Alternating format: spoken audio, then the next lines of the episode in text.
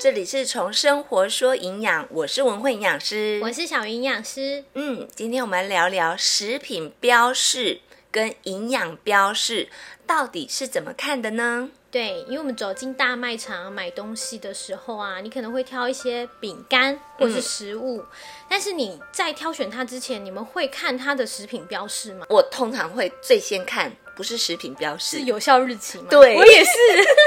就是拿架上里面的那一包，那个日期都差不了太多。嗯，可能一两天啦。但像是我会特别注意的就是奶制品的部分。，对牛奶，我也是拿架上后面的。嗯哼对啊，像牛奶、豆浆、优格，当然对就希望大家喝越新鲜越好。对，我觉得像我来说啊，就不用储存太多的食物。我家的附近就是全联，左边 Seven，右边全家。我家也是哎、对，我家是楼下全家，然后旁边有全联、大买家、丰康都有。其实现在买东西很方便啊啦。先讲一下题外话，房价啊，跟这种便利商店，包括是全联的这个价格是新买房的指标。方便度很重要。对，嗯，然后有有一天呢、我的粉丝啊就问我说：“你这样讲，我就知道你家住哪里。太 detail 了，是不”是？对对对，嗯然后我说住哪里？他说住你心里。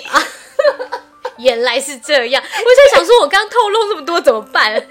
还好是住 你心里。哦，好，那我们就先来认识一下食品标示好了。食品标示呢，一定会有品名嘛，嗯，比如说它这个商品叫做什么名字。嗯那我觉得要提醒大家的是，全谷的产品，嗯哼，比如说，大家去卖场买吐司的时候，有些吐司会叫做全谷的吐司，或是胚芽吐司，或者是麦香吐司。嗯哼，但其实啊，如果它有宣称它是全谷的话，全谷的成分必须在它的配方的总重量的百分比要在五十一 percent 以上才可以有这个宣称。所以你在店家看到的那个麦香吐司呢，嗯可能它的全麦含量就只有几点点嘛、对，嗯对所以其实呃，看那个名字，还要再看一下它的里面的百分比。对，百分比、像里面的内容物的名称也很重要。如果我们这个产品啊，里面的内容物有两种以上的话，你可以仔细看一下，由多到少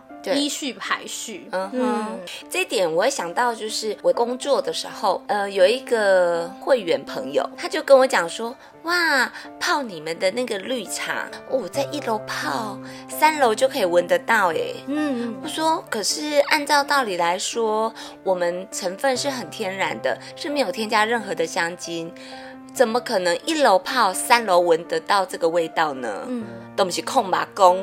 空麻很香哎、 那隔壁家都闻得到。对，所以其实你要看它这个营养标示，如果它的成分呢有含香精，那当然它就是比例通常都是在后面。嗯可是呢，香精用一点点，它就足以非常浓郁的味道。如果你喜欢标榜就是天然的部分，你要特别看一下你的这个成分里面是不是有香精啊，或是调味剂的部分。对因，为通常食品添加物如果有添加的话，呃，政府是有规定要用功能性命名，然后后面再写添加物的名字，比如说抗氧化剂、维生素，然后甜味剂、阿斯巴甜这样子。对那每个商品必须要标示呢它的净重、还有容量跟数量是多少，嗯一定要有制造的厂商，因为如果你有遇到一些相关的疑虑，你才可以联络到厂商啦。这些标示揭示的越清楚，那消费者的保障就越高。以前我都会呃跟我的这些会员朋友或者是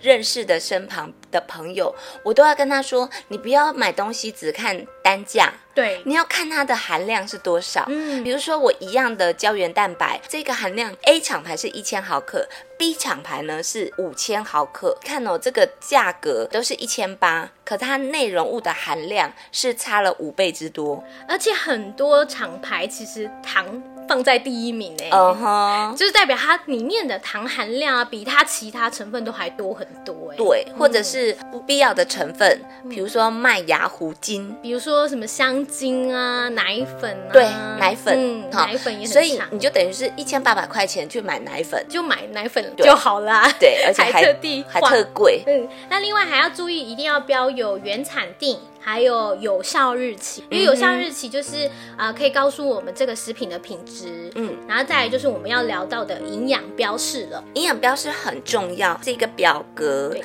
然后它上面就会清楚写着营养标示。最重要的是要看每一份量是多少克，本包装含有多少份。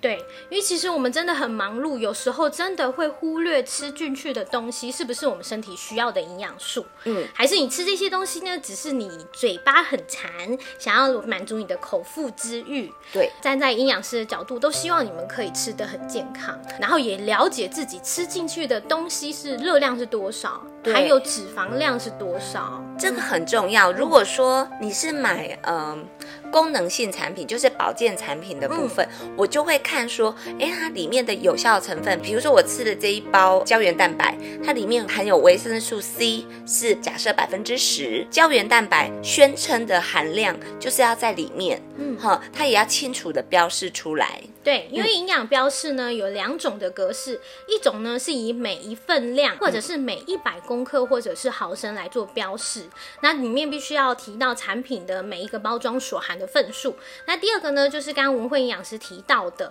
它必须在每一份呢要提供每日参考值的百分比，或者是每一包装所含的份数。其实我自己非常喜欢吃的这个乌龟饼干，它虽然很好吃，我有一天看了一下它的热量，你知道它每一份哦是八十公克，碳水化合物是四十七点二公克。嗯，好，你觉得诶好无感，对不对？对下面有一个糖，就是米字部的糖。这个所谓的这个米字部的糖，就是指添加的糖，包括红糖、蔗糖、砂糖、果糖，所有添加的糖，它都是放在这个糖里面。就是说，我们一天的糖占总热量的热量不能超过十趴。嗯，百分之十以下。那我们如果以一个人一天是两千大卡的热量换算过来呢，就是说我的精制糖的部分是不能超过五十克。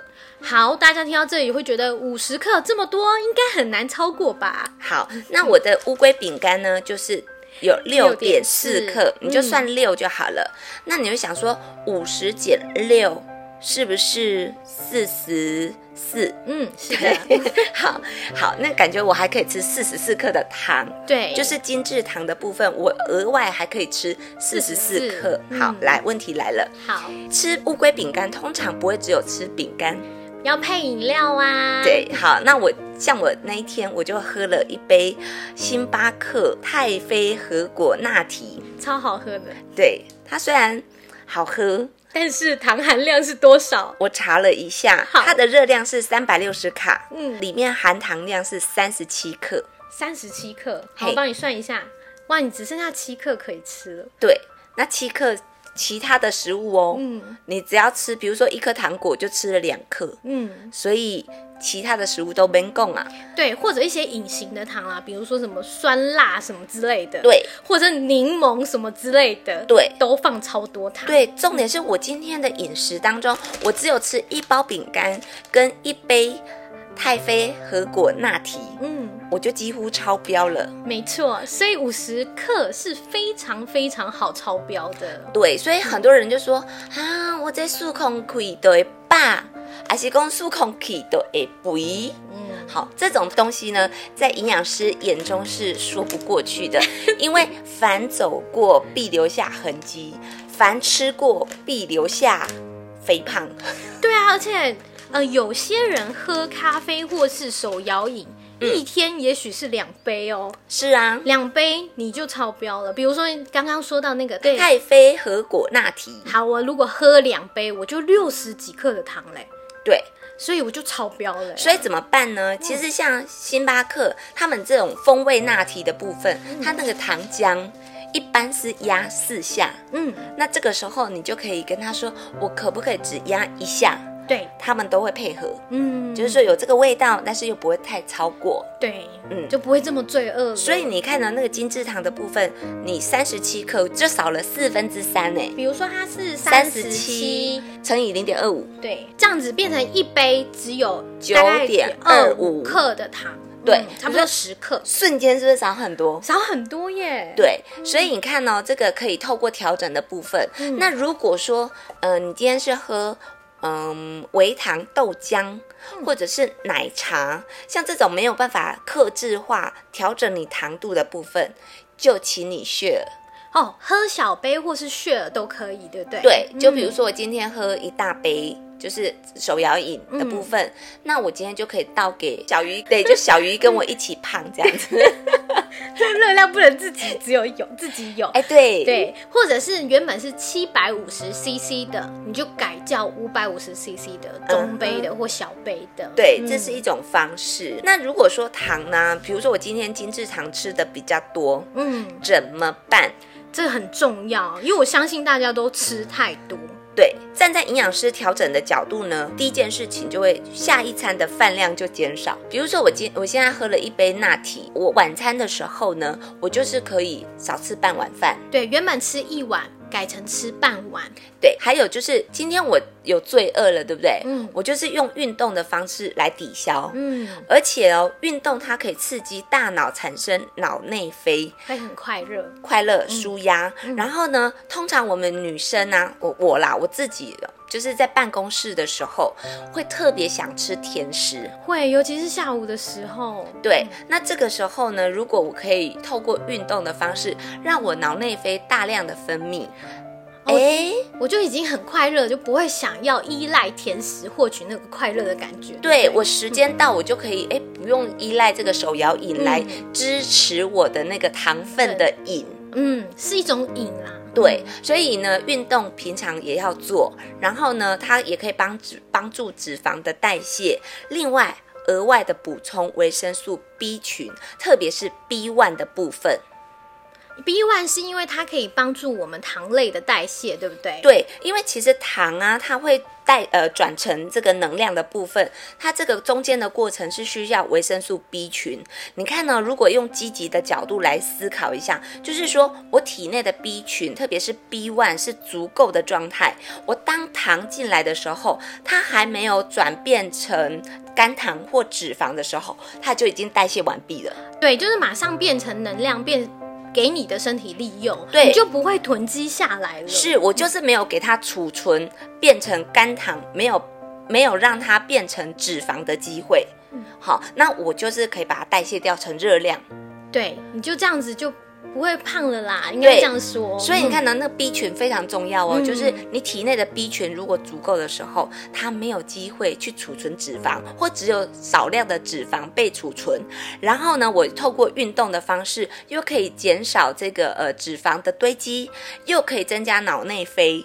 这样子糖下次的这个渴望程度又可以大大的减低。真的很棒哎。对，那 B 群我们要吃什么食物？好，那 B 群的食物像是呃猪肉里面就有黄豆、毛豆、纳豆、糙米，或者是谷类、燕麦类都有。哦，所以大家，如果你最近一直很罪恶的话，不妨吃一些 B 群的食物。对，而且呢，其实像我刚刚讲这些食物，它都自带消化酶，就是说它本身 B 群含量就很高，特别是 B one 的部分，那它这个消化的这个转换过程当中就非常的顺畅。嗯，所以呢，你体内这个囤积脂肪啊的机会就可以大大的减低了。真的，所以大家要注意 B 群食物要吃好吃满哦。嗯哼，那另外一个，我觉得营养标示一定要注意的是嗯钠含量。对，有没有听说吃一包泡面就可以超标？嗯哼，有哦。其实像那个泡面，我自己常常觉得吃一包吃呃吃一包吃不够，哦，对，会想要吃两包哎。对，啊两包又太多。尤其是干面的、干拌面系列的，我对基本上都会很想要吃到两包哎。像我跟小鱼都很喜欢吃那个十三13香。香嗯有一次我们在开那个卫福直播的时候，嗯然后就跟大家说我们吃这个十三香很好吃，很香，大家就很惊讶哈，你们吃咋啥香 哦？